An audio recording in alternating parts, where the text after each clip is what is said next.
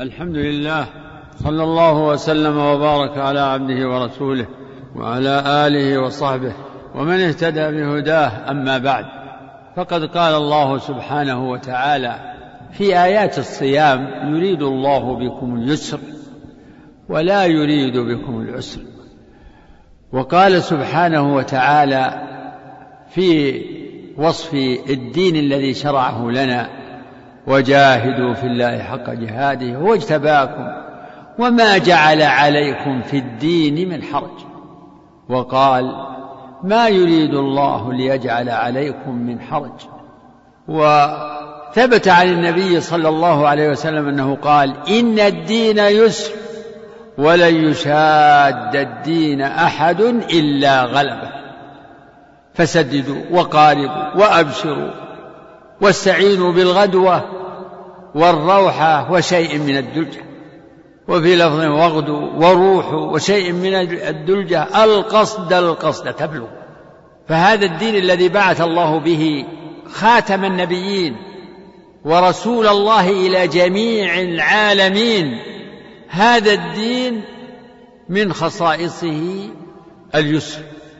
وقد وصف الله نبيه في الكتب السابقة بأنه يأمر بالمعروف يأمرهم بالمعروف وينهاهم عن المنكر ويحل لهم الطيبات ويحرم عليهم الخبائث ويضع عنهم إصرهم والأغلال التي كانت عليه فشريعة الإسلام تقوم على اليسر ونفي الحرج ولكن هذا لا ليس معناه أنها توافق الأهواء فالواجبات في الغالب إنها تأتي على خلاف أهواء النفوس. فالواجب على العبد أن يتبع هدى الله ولا يتبع هواه. فإن لم يستجيبوا لك فاعلم انما يتبعون أهواءهم ومن أضل ممن اتبع هواه بغير هدى من الله. فالخير في ما أمر الله به وفي ترك ما نهى عنه سبحانه وتعالى. وقال سبحانه لا يكلف الله نفسا إلا وسعها. في مواضع من القرآن وفي هذه الآية يقول ربنا ولا تحمل علينا اصرا كما حملته على الذين من قبلنا. ربنا ولا تحملنا ما لا طاقة لنا. واعف عنا واغفر لنا وارحمنا أنت مولانا. فانصرنا على القوم الكافرين. جاء في الحديث الصحيح أن الله أجاب هذا الدعاء وقال قد فعلت. فوضع الله الآثار والأغلال عن هذه الأمة. ولم يكلف العباد ما لا يطيقون لم يحملهم ما لا يطيقون. كل ما أمر الله به فإنه يسير على من يسره الله عليه. وإن كان هذا اليسير هو صعب على النفوس الضعيفة النفوس التي لم يباشر الإيمان بشاشة قلوبها. ولهذا قال سبحانه في الصلاة وإنها لكبيرة. إلا على الخاشعين.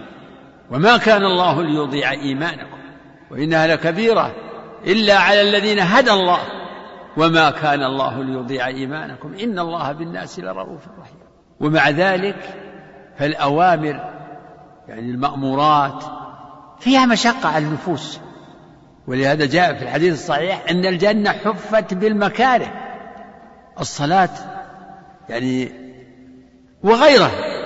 لا بد في للقيام بها على الوجه المشروع لا بد فيها من صبر واستعينوا بالصبر والصلاة وإنها لكبيرة إلا على الخاشعين.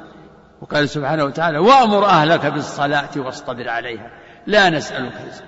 ولكن كل هذا يعني ما شرع الله فإنه مبني على اليسر. وجماع ذلك أن كل ما أمر الله به فإنه منوط بالاستطاعة. قال سبحانه فاتقوا الله ما استطعتم. كلمة جامعة. فاتقوا الله ما استطعتم. هذا شامل لجميع المأمورات. ولهذا قال أهل العلم لا واجب مع عجز. فالواجب يسقط بالعجز. أما المنهيات فليس لأحد أن يقول إني لا أستطيع ترك كذا لا أستطيع أن أترك الدخان لا أستطيع أن أترك آه، كذا شرب الخمر أو آه، الزنا أو ما أشبه ذلك. لا. ولهذا جاء الفرق في الحديث الصحيح. قال صلى الله عليه وسلم ما نهيتكم عنه فاجتنبوه أو فدعوه وما أمرتكم به فأتوا منه ما استطعتم. ففرق بين المأمورات والمنهيات. فعلق المأمورات بالاستطاعة. وما أمرتكم به فأتوا منه ما استطعتم. أما المنهيات فأمر باجتنابها مطلقا. نعم بعض يعني المنهيات يعني تباح للضرورة كما في أكل الميتة وغيرها الضرورة. فاليسر هو هو الجاري في سائر أحكام هذه الشريعة.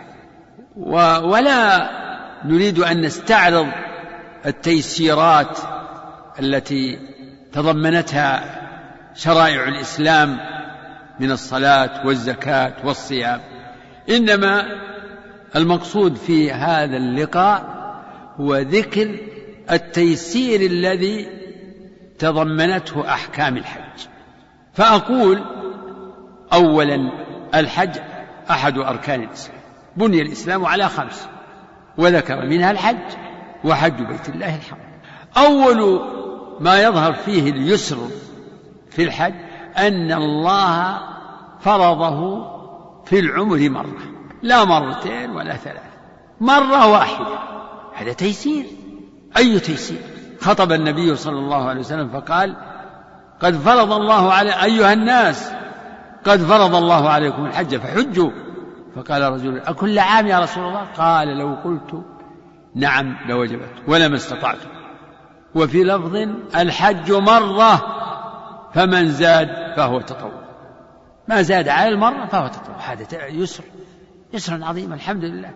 إذا الإنسان حج مرة برئت ذمته.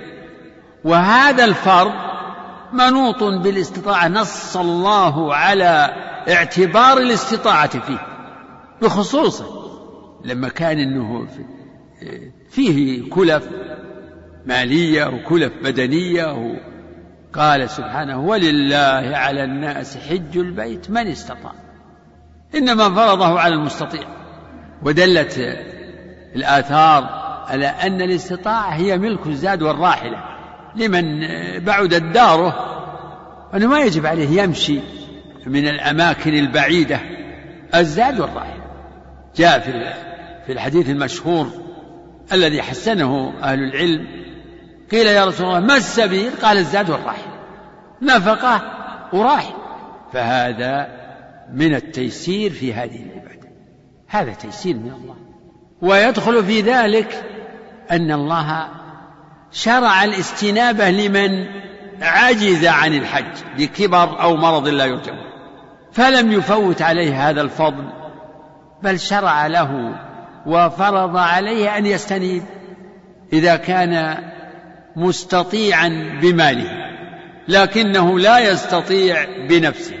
كما في الحديث الصحيح في حديث الختامية أنها قالت يا رسول الله إن فريضة الله على عباده أدركت أبي شيخا كبيرا لا يثبت على الراحل أفأحج عنه قال حج عنه فيتحقق لهذا المسلم يتحقق له فضل الحج وثواب فريضة الحج بالاستنابة.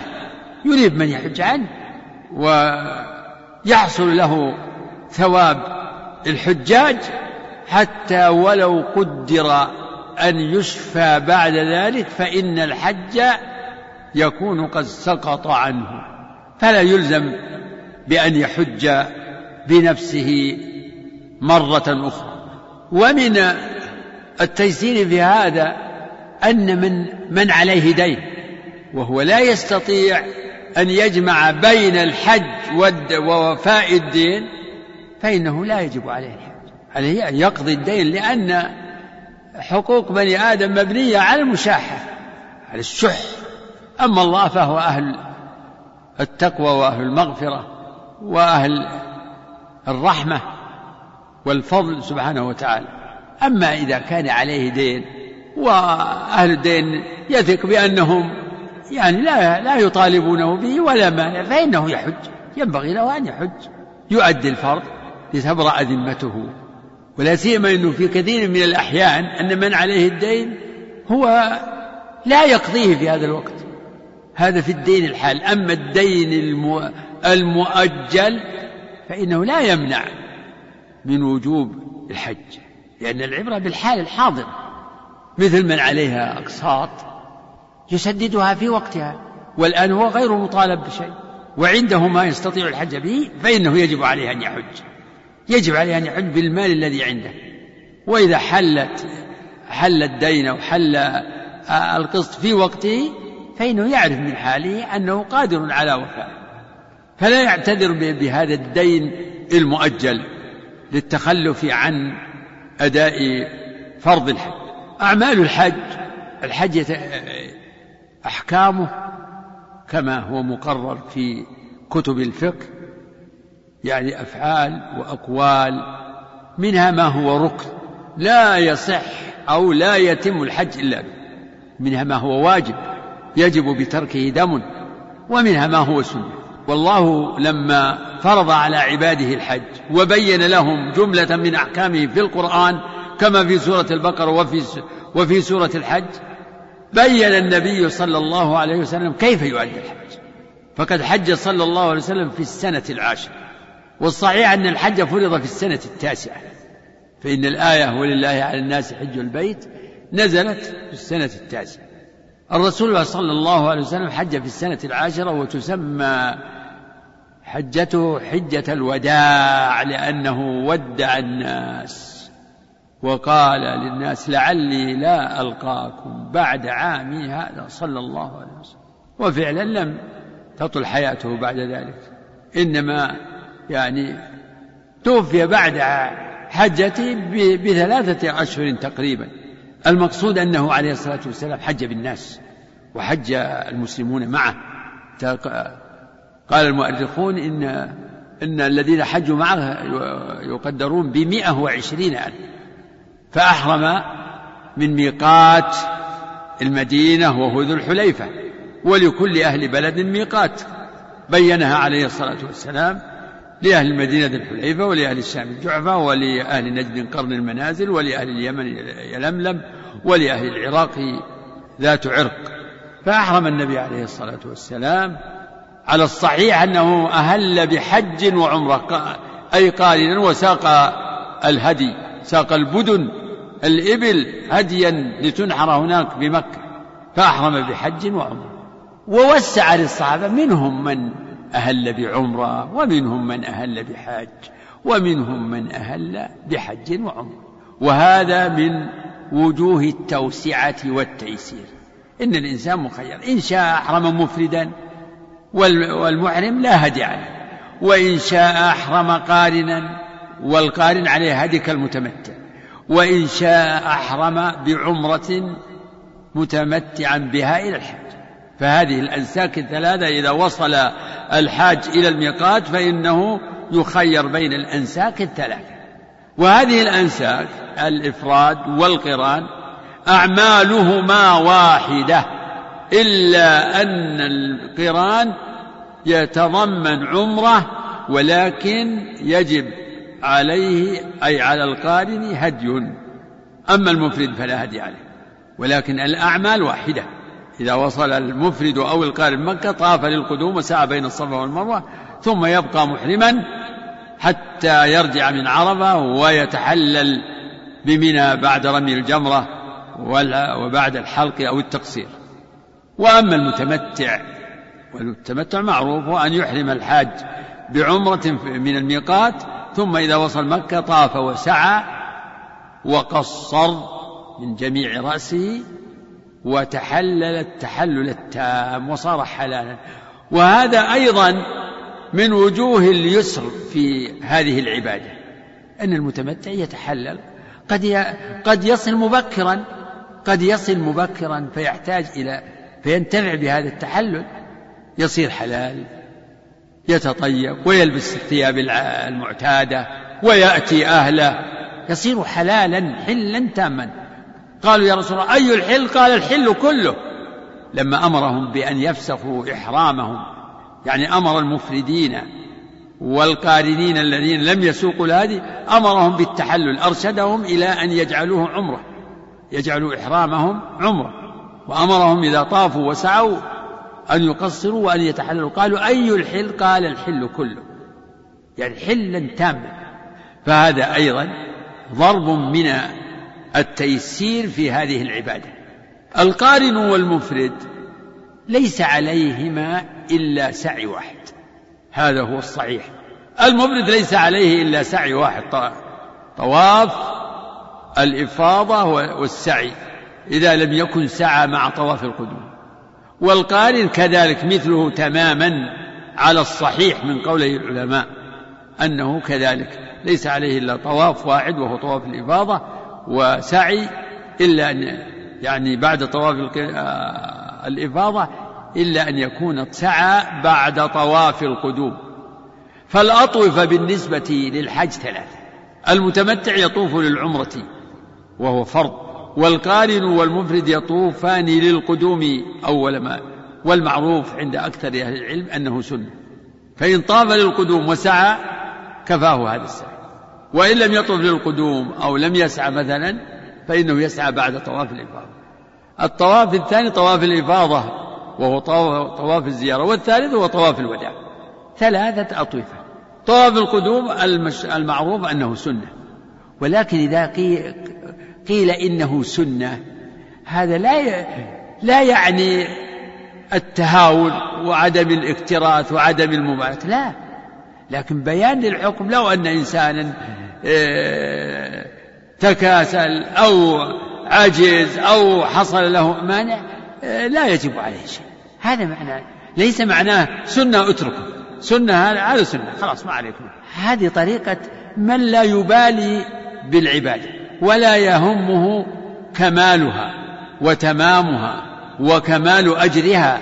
سنة يعني المؤمن الصادق إذا قيل له هذا سنة قال نعم أنا ما جئت إلا لأهتدي بهدي رسول الله صلى الله عليه وسلم فإنه حج وعلم الناس المناسك وقال خذوا عني مناسككم أو لتأخذوا مناسككم.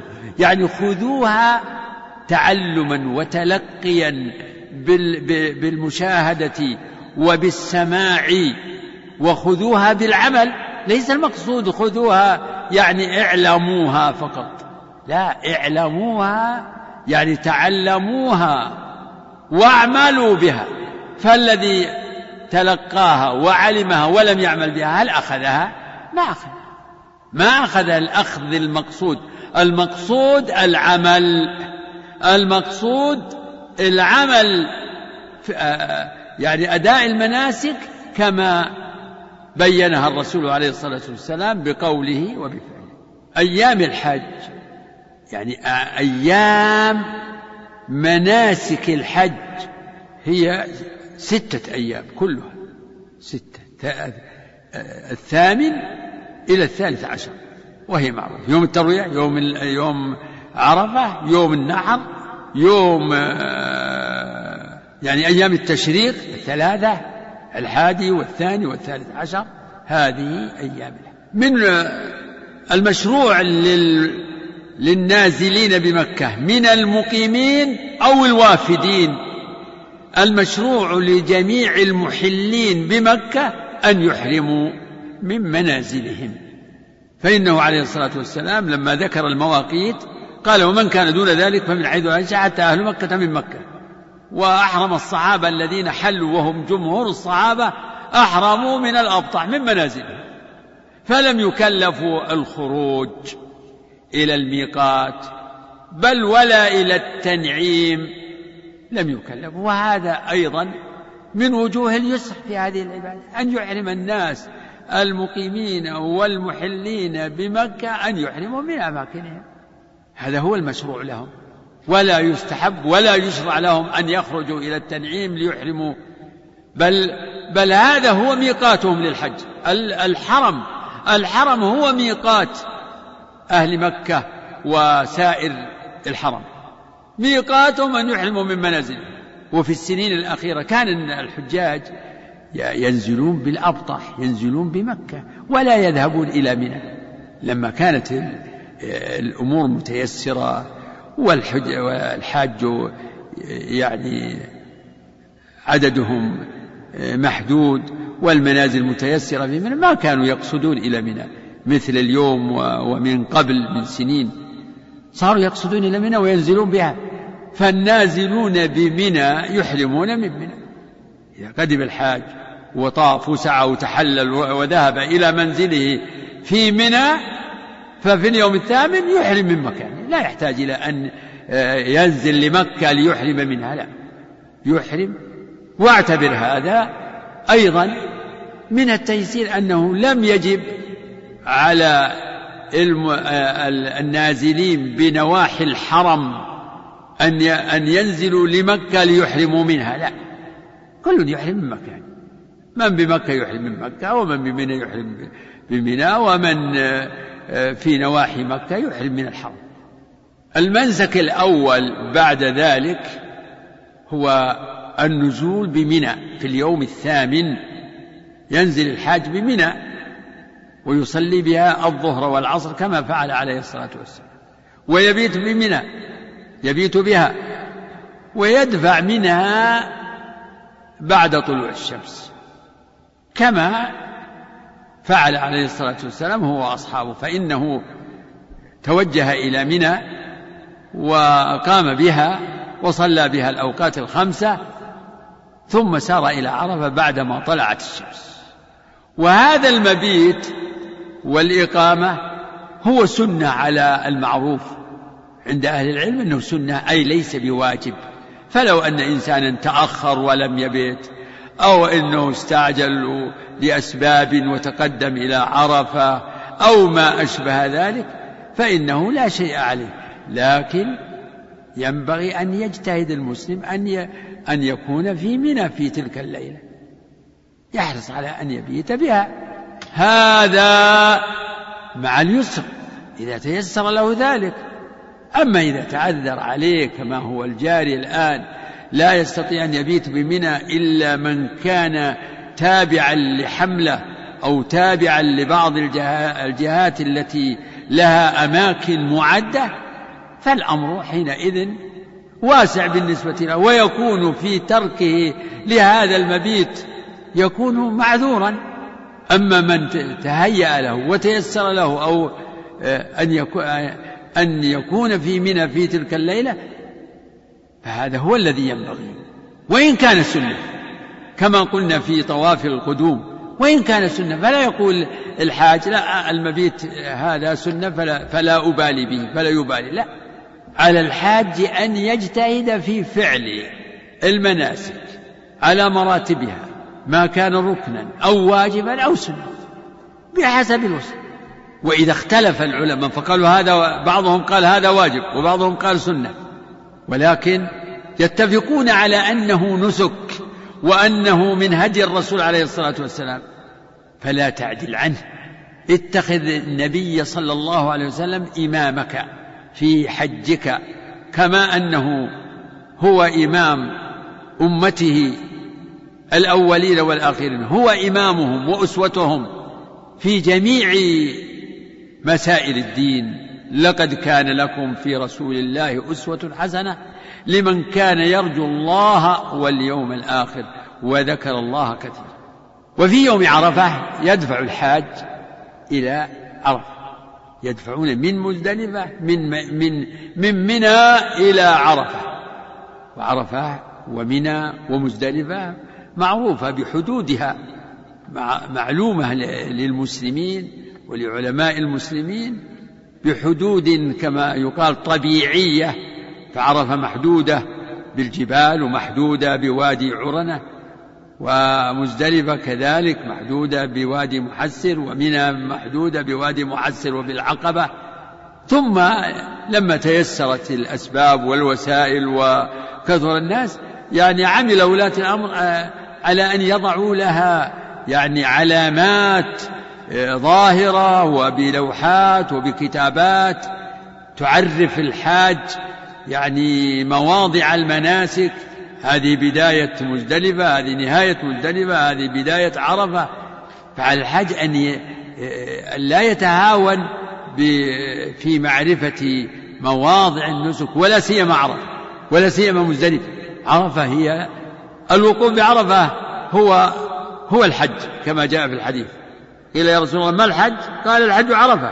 أخذ العلماء من ذلك أن أعظم أركان الحج هو الوقوف بعرفة وأن من فاته الوقوف بعرفة فاته الحج.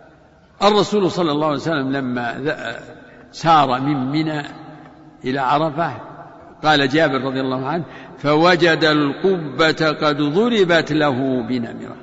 نمرة؟ وقال إنها كانت قرية وهي دون عرض فنزل بها حتى زالت الشمس فرحلت له ناقته القصوى القصوى فركبها وسار حتى أتى الوادي. فخطب الناس خطبته المشهورة بعرفة وعلم الناس المناسك وعلمهم قواعد الدين وأوصاهم صلى الله عليه وسلم. ثم أذن للصلاة الظهر فأذن ثم أقام فصلى الظهر ركعتين ثم صلى العصر ركعتين. صلاهما جمعا وقصرا بأذان واحد وإقامتين. ثم مضى حتى أتى عند الصخرات وهي موضع معروف في وسط عرفة عند الجبل الذي يعرف بجبل الرحمة. فاستقبل القبلة وجعل بطن ناقته القصوى إلى الصخرات ووقف بعرفة من بعد يعني من ذلك الوقت حتى غابت الشمس. وقال صلى الله عليه وسلم وقفت ها هنا وعرفة كلها موقف. وهذا أيضا يظهر ويتجلى فيه التيسير. عرفة مساحة واسعة جدا أوسع المشاعر وكلها موقف. لا يحتاج الإنسان إلى أنه يتكلف أن يذهب إلى عند الجبل أو ما أشبه ذلك أو عند الصخرات أبدا. كلها موقف. إلا أنه في الحديث وارفع عن بطن عرنة. الوادي التي في غرب عرفة هذا ليس من عرفة. قال ارفعوا عن بطن عرنة. كلها موقف. وهذا من ضروب اليسر ولله الحمد. تيسير أن يكون مكان العبادة واسع. هذا مكان الوقوف بعرفة. مكان الوقوف بعرفة هو عرفة. الوقت. جمهور أهل العلم على أن وقت الوقوف من زوال الشمس يعني من الوقت الذي وقف فيه الرسول صلى الله عليه وسلم بعرفة. من الزوال هذا وقت الوقوف. ومن وقف في النهار فإنه ينتظر ويقف حتى تغرب الشمس غروبا تاما كما كما جاء في صفة حجه صلى الله عليه وسلم في حديث جابر رضي الله عنه الطويل أنه عليه الصلاة والسلام وقف حتى غربت الشمس وغاب القوس وذهبت الصفرة. ثم دفع صلى الله عليه وسلم ولم يرخص لأحد في الدفع ولم يدفع أحد أبدا. فاستدل العلماء بذلك على وجوب على وجوب المكث إلى غروب الشمس. وأنه لا يجوز لمن وقف بعرفة في هذا الوقت نهارا لا يجوز له الدفع قبل الغروب. وهذا هو الصواب. نعم لم لم يأتي فيه أمر خاص لكن الأصل في أعمال المناسك هو الوجوب. من الأصول المقررة أن ما فعله الرسول صلى الله عليه وسلم بيانا لواجب فإنه واجب. إلا ما خصه الدليل. فالوقوف بعرفة من وقف في النهار فإنه يجب عليه أن يقف إلى الغروب. وليس في ذلك ولله الحمد. حرج. ولكن وقت الوقوف يمتد إلى الفجر. وهذا أيضا من وجوه اليسر في الشريعة. فوقت الوقوف لم يكن ضيقا قصيرا. ولهذا يعني فيه فرصة للمتأخر. من تأخر يدرك لأن الوقت ممدود. حتى لو غابت الشمس والإنسان ما وصل يدرك. فالوقوف بعرفة يصح في النهار. ولكن من وقف النهار فإنه يجب عليه أن يبقى حتى تغرب الشمس كما تقدم. أما من لم يأتي لعرفة إلا ليلا فيجزئه أن يقف فيها ما تيسر ولو مرورا. وينتهي وقت الوقوف بطلوع الفجر يوم النحر.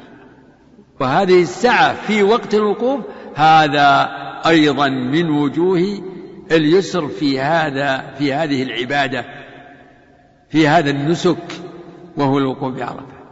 فالوقوف بعرفة موسع زمانا ومكانا. فيه سعة. وليس في الوقوف بعرفة إلى الغروب. ليس فيه حرج. حرج. بمعنى أنه يكون هناك ضرر. لا. كما قلنا إنه لابد من مشاق لابد من من تحمل لابد من صبر. وإذا اختلف العلماء في شيء فالزم هدي نبيك الزم هدي رسول الله. فالصواب والخير والهدى في المذهب الذي يوافق هدي الرسول صلى الله عليه وسلم. وبعد غروب الشمس يدفع الحاج إلى مزدلفة ويؤخر المغرب. وفي هذا مبادرة مبادرة إلى الإفاضة. فإذا أفضتم من عرفات فاذكروا الله عند المشعر الحرام.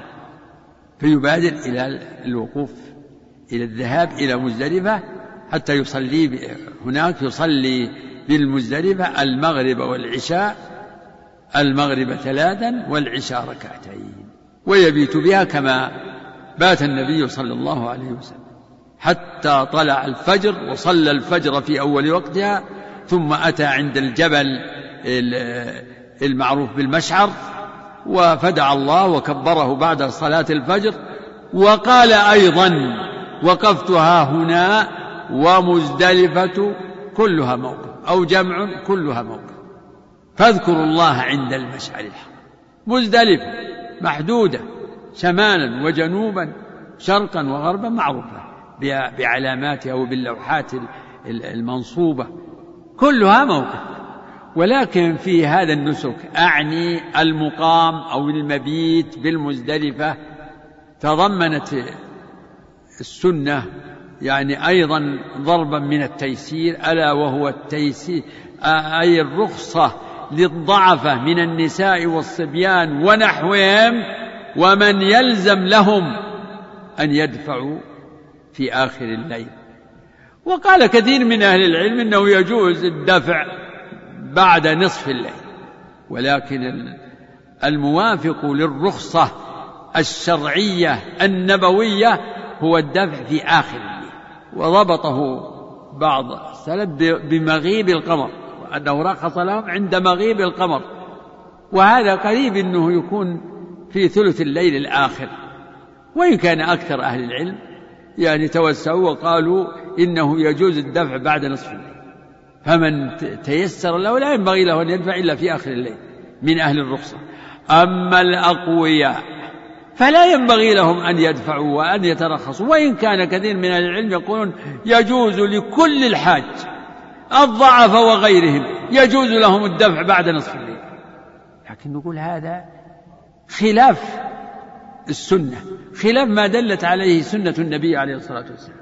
الرسول بقي هو وجمهور الصحابة بقي هو وجمهور الصحابة بالمزدلفة حتى صلوا الفجر ووقفوا عند المشعر فلم يدفعوا إلا قبيل طلوع الشمس.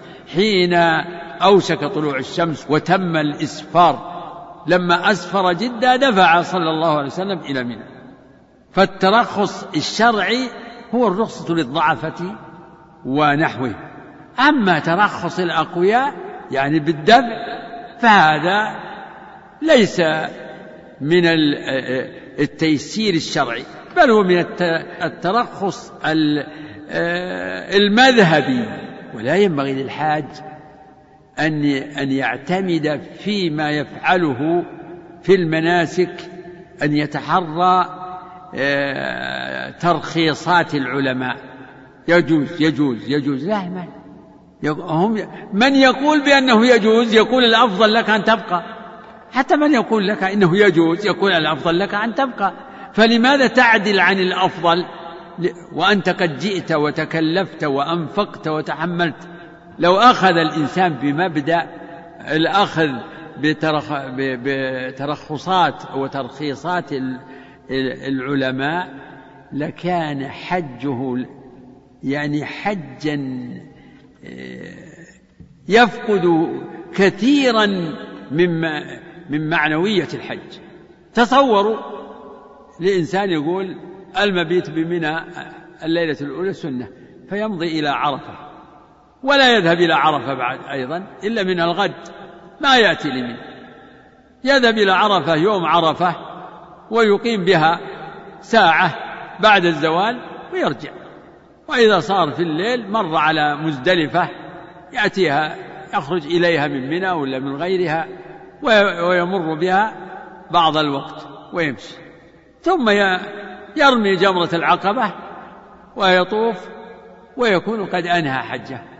ويكون الباقي إما أنه يسقط عنه أو يكون يقول علي يعني يجب علي به دم ويكتب. ويكون حجه كله كما كما قد فعله بعض الجهلة ممن لا يبالي بكمال طاعته وعبادته لربه. بس الحج كله يعني أقل من يوم وليلة. أقل. يعني كله 12 ساعة. يأتي لعرفة ويرجع ويمر بمزدلفة من في, في الليل ويرمي الجمرة صباحا ويحلق ويطوف ويسعى ويمضي. هذا هذه صورة الحج. صورة هزيلة يصبح الحج. يعني مثل العبادة المكملة والعبادة المبخوسة بمثل الأضحية السمينة الجيدة النفيسة والأضحية الهزيلة. هكذا. مثله يعني إذا قال هذا السنة هذا السنة هذا السنة هذا ليس بواجب افعل كذا. يصبح الحج مثل مثل الشجرة التي لها أغصان وليس عليها وليس على الأغصان ورق. ما فيها ورق. أليس تفقد حسنها وجمالها ونضارتها؟ بلى. فهكذا الحج إذا جرد من من من أكثر مناسكه بحجة إنها سنن وأن من أهل العلم يعني من قال بأنه يجوز كذا ويجوز كذا وهذا يقول يجوز كذا. ولهذا قال من قال من أهل العلم إن في أمور الدين عامة إن من تتبع الرخص أي رخص العلماء تزندق لأنه يأخذ بكل قول مرجوح. نعم الرخص التي جاء في الحديث الصحيح إن الله يحب أن تؤتى رخصه.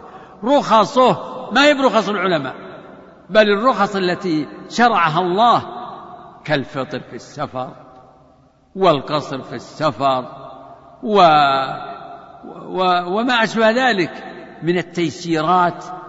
إن الله يحب أن تؤتى رخصه كما يكره أن تؤتى معصيته وفي لفظ كما يحب أن تؤتى عزائمه.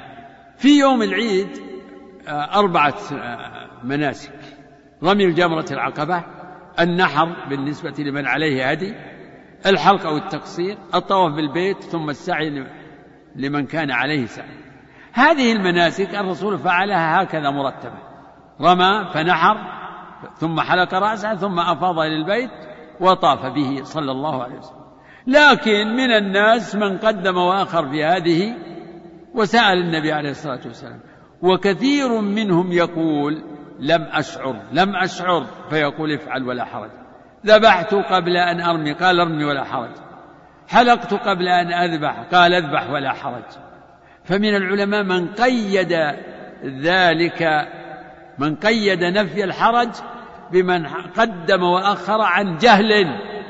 ومن وكثير من أهل العلم رأى أنه لا حرج في التقديم والتأخير وإن كان الأفضل والسنة أداء هذه المناسك مرتبة هذا الترتيب. الرمي فالنعر فالحلق والتقصير ثم الطواف. فالرسول قال ذلك في هذه الأمور افعل ولا حرج. فلا يجوز أن نأخذ هذا الحديث ون و يعني ونسحب معناه على كل المناسك افعل ولا حرج. ادفع قبل الغروب ولا حرج. من أين لك هذا؟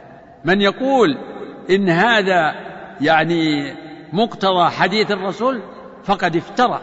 افعل ولا حرج.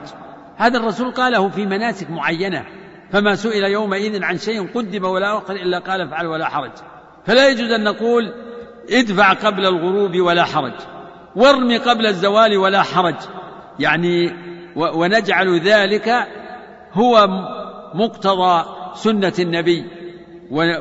ونحمل هذا الحديث فوق ما يحتمله ونضعه في غير موضعه. افعل ولا حرج. هل يجوز تطبيق هذا الحديث في كل ما بدا للإنسان؟ يقال له أو يقول لنفسه افعل ولا حرج. هذا من يعني من من التجاوز لمفاهيم الكلام ودلالات الكلام ووضع الأشياء في غير موضعها. الحديث ورد في موضع في وقت وفي ومتعلق بمناسك معينة. فما سئل يومئذ عن شيء قدم ولا أخر يومئذ إلا قال افعل ولا حرج. ليس لنا أن ننقل افعل ولا حرج إلى كل سائل لكل المناسك. من سألنا عن شيء نقول له افعل ولا حرج. يقول هذا أنا لم أبت بمزدلفة ولم آتي لمزدلفة. نقول افعل ولا حرج. والمقصود إن أنه يجب الفرق بين التيسير الذي جاءت به الشريعة وتضمنته أدلتها وأحكامها. تيسير يعني مستمد من النصوص. وبين التيسير المستمد من أقاويل العلماء وخلافات العلماء. والخلاف لا يجوز أن يكون مصدرا للتيسير. والمقولة التي أطلقها بعض أهل العلم أن اتفاق العلماء حجة قاطعة و واختلافهم رحمة واسعة. هذه مقولة غير مسلمة لمن أطلقها.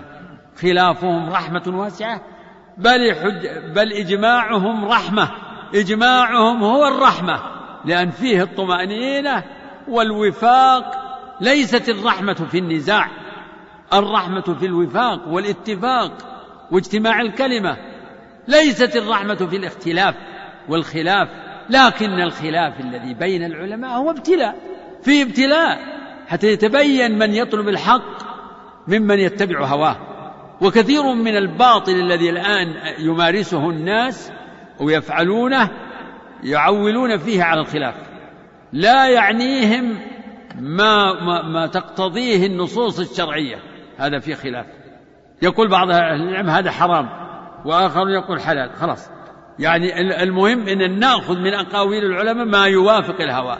هذا طريق منحرف عن عن الصراط المستقيم.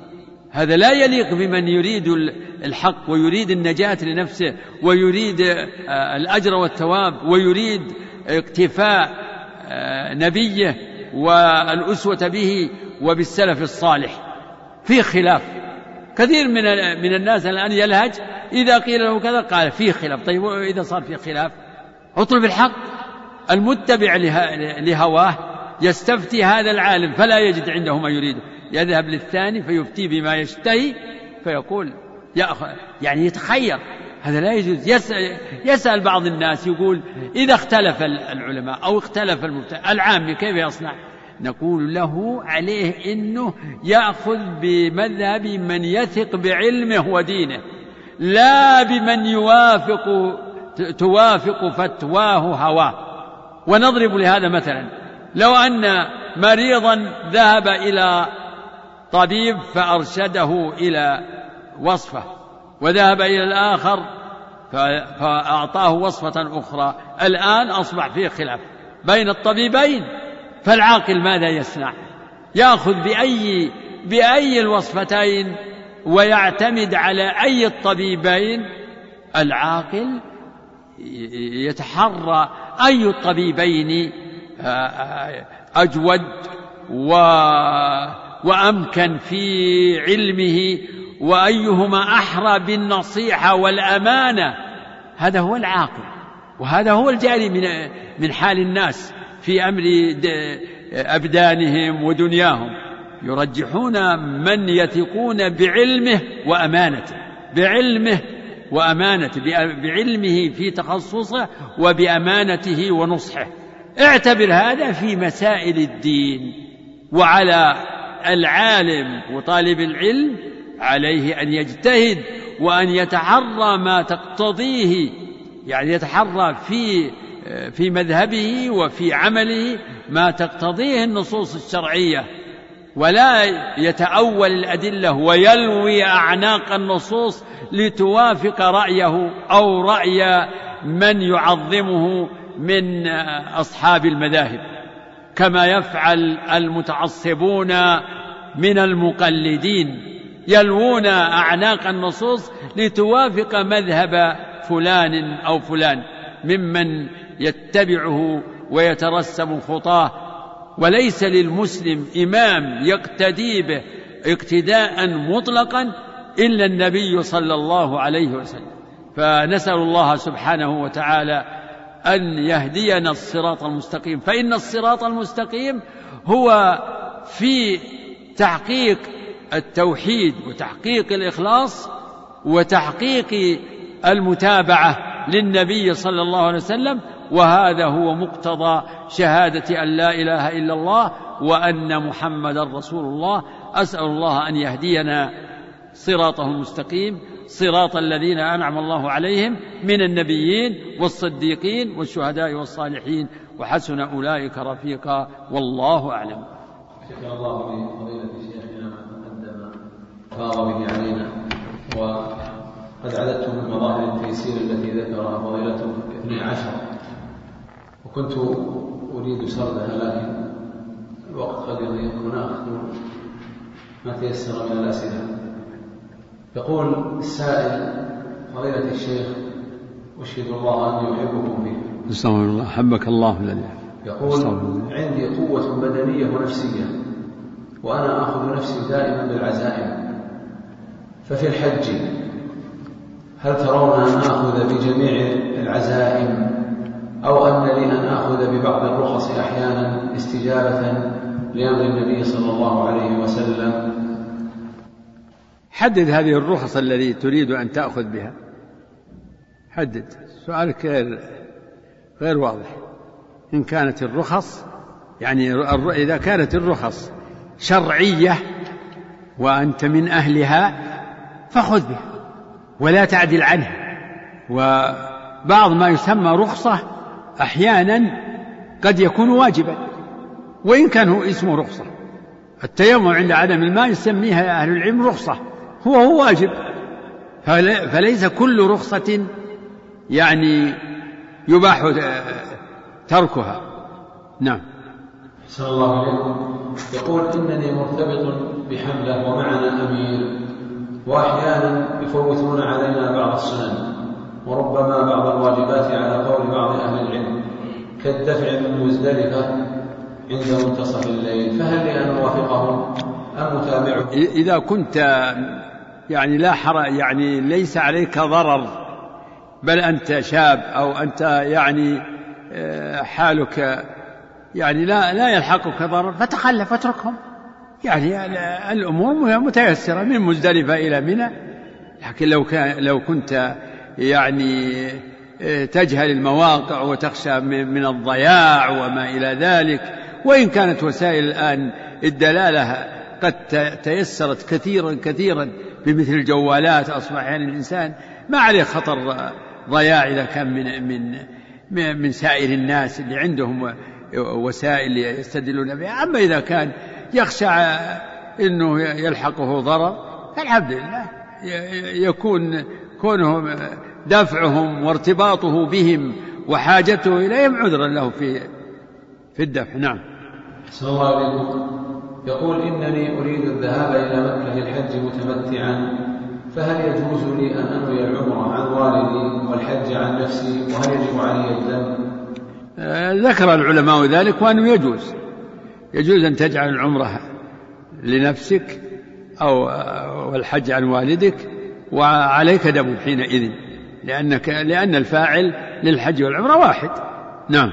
الله عليه يقول هل البحث عن لقاء العلماء في أيام الحج من الاشتغال عن ذكر الله. آه، الحج آه، له أوقات.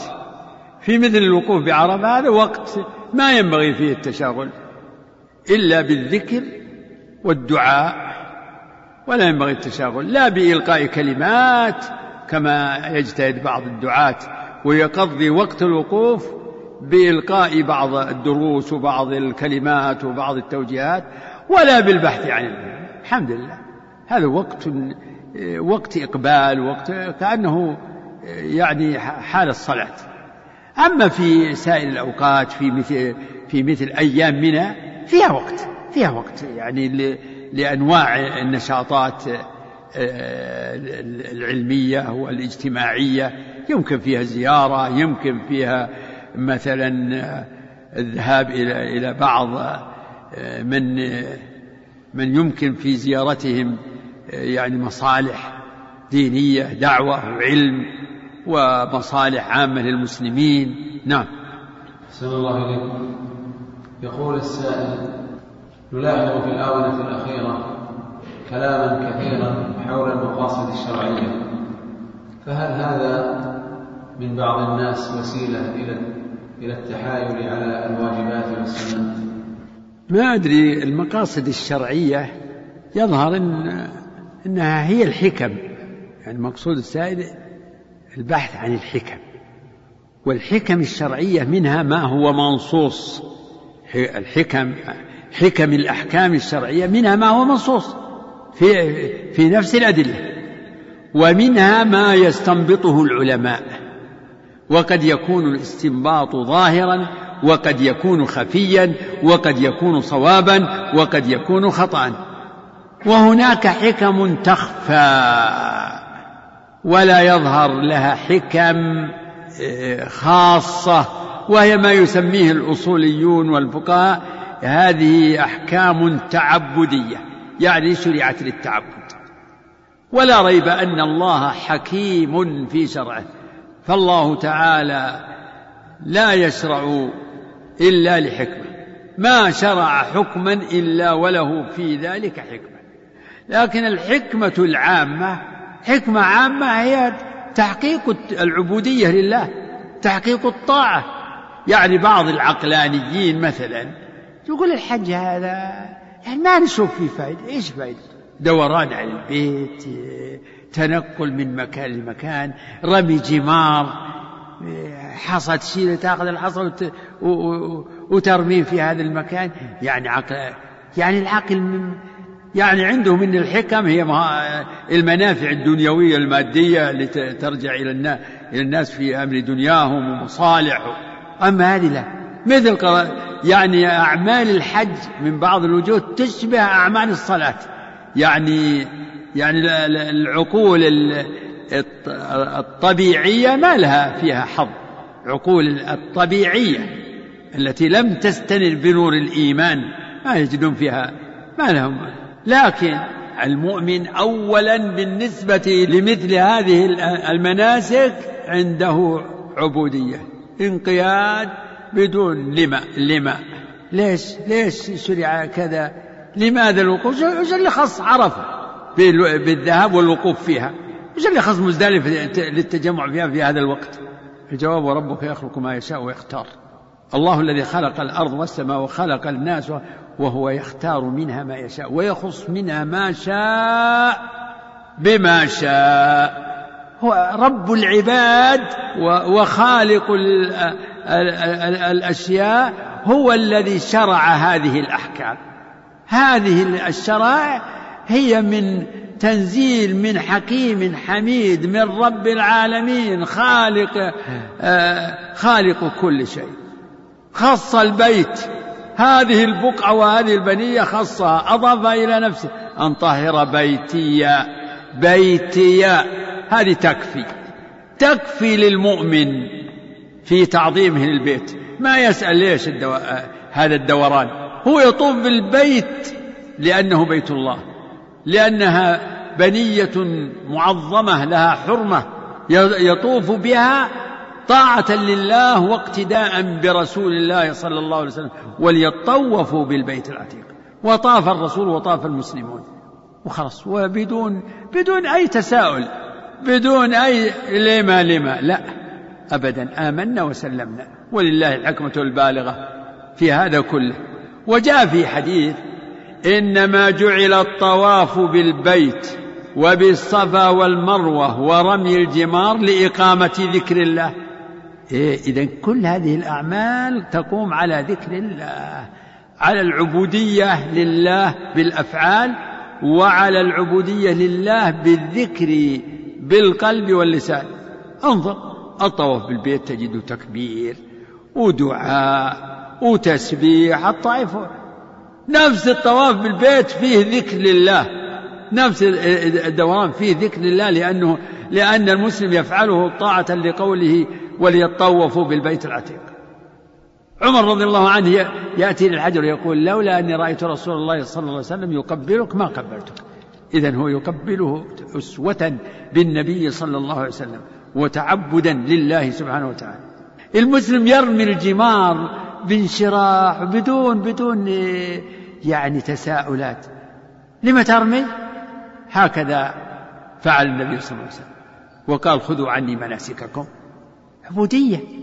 وما يقوله بعض الناس اللي يريدون يتلمسون حكم يقولون الحج فيه تنقل وفيه رحلة يتلمسون شيء يطيبون به نفوس أولئك الناقصين الذين لا ينقادون إلا لما يوافق عقلياتهم. بس. يتلمسون حكم يعني الرحلة الرحلة حتى الكشتات أجل فيها رحلة وتنقل. يلا. ما ما هو المقصود من هذا؟ مجرد يعني تحقيق رحلة يعني نزول ورحيل وانتقال من مكان لمكان والمسألة يعني تكليف بحركات لا. هذه فيها معاني منها ما يظهر من المعنى الجامع إنها شرعت لإقامة ذكر الله. وفي هذا إظهار لفضل هذه هذه المشاعر. أماكن معظمة الصفا والمروة. جبلان يتردد الإنسان بينهما العقلانيون ما لا لا يعقلون معنى لهذا التردد وهذا الطوفان بين الصفا والمروة. لكن المسلم أبدا يفعله بطمأنينة وبانشراح وبالتذاذ لأنه يفعل ذلك طاعة لله واقتداء برسول الله ويذكر ربه على الصفا والمروة إلى آخره. نعم. الله عليه يقول رجل من أهل مكة وهو في الرياض جاء لزيارة أرحامه وسيذهب إلى مكة في اليوم السابع ناويا الحج يحرم من الميقات. نعم.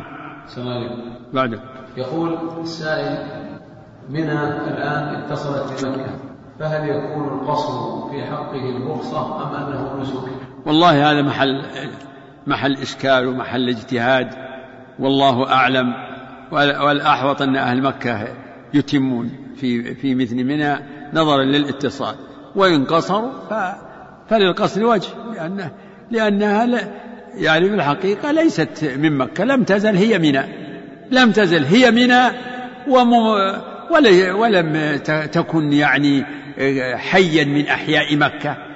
يعني معظمها أو كلها خلاء ليس فيها إلا الخيام في غير أيام الحج. فيها فيها نزلاء في منى؟ ما فيها نزلاء فلو قصروا لكان له وجه. نعم. صلى الله عليكم. نمرة الآن هل هي داخل عرفة فيمكن للحاج أن يقف بها المعروف أنها ليست من عرفة نعم لأن لأن نمرة دون بطن عرفة نعم دونها يقول من جاء إلى عرفة بعد الغروب هل يشرع في حقه الدعاء أم أنه ينصرف؟ لا لا يدعو يدعو ربه بما تيسر ويمضي الحمد لله. صلى الله. يقول تجاوزت الميقات ومعي أطفالي وصار علي دم لكن هل يجب علي في في الأطفال دماء؟ نعم لأنك أنت الذي أدخلتهم في النسك وألزمت نفسك فإذا أردت إتمام نسكهم فاذبح عنهم. نعم. يقول السائل إنسان يقول فقير وقد ماتت أمه ولم تحج فهل يجوز له أن يأخذ الزكاة ليؤدي الحج عنها؟ لا لا أرى لا أرى أن يأخذ الزكاة ليحج عن ميت. أبدا الأمر هي كانت فقيرة ولم يجب عليها الحج فيما يظهر من من فحوى السؤال إنها لم لم يكن الحج واجبا عليها. نعم. الله عليكم هذا سؤال من الشبكة من الجزائر. يقول إنسان تذكر أنه لم يسعى سعي الحج وعندما عاد إلى بلده. مع العلم أنه جاء بعمرة في العام التالي فما حكم هذا الفعل وما الواجب؟ بارك الله فيكم. والله السعي بين الصفا والمروة فيه خلاف كثير بين أهل العلم ولكن هذا لو لو سألني قبل أن يرجع إلى مكة ويأتي بعمرة قلت آه، اسعى في رجوعك. عندما رجعت اسعى أدي هذا النسك لأن وقته واسع كالطواف. السعي سعي الحج تابع للطواف فوقته موسع. ولكن لعله يجزي أن عنه أن أن يهدي هديا. نعم.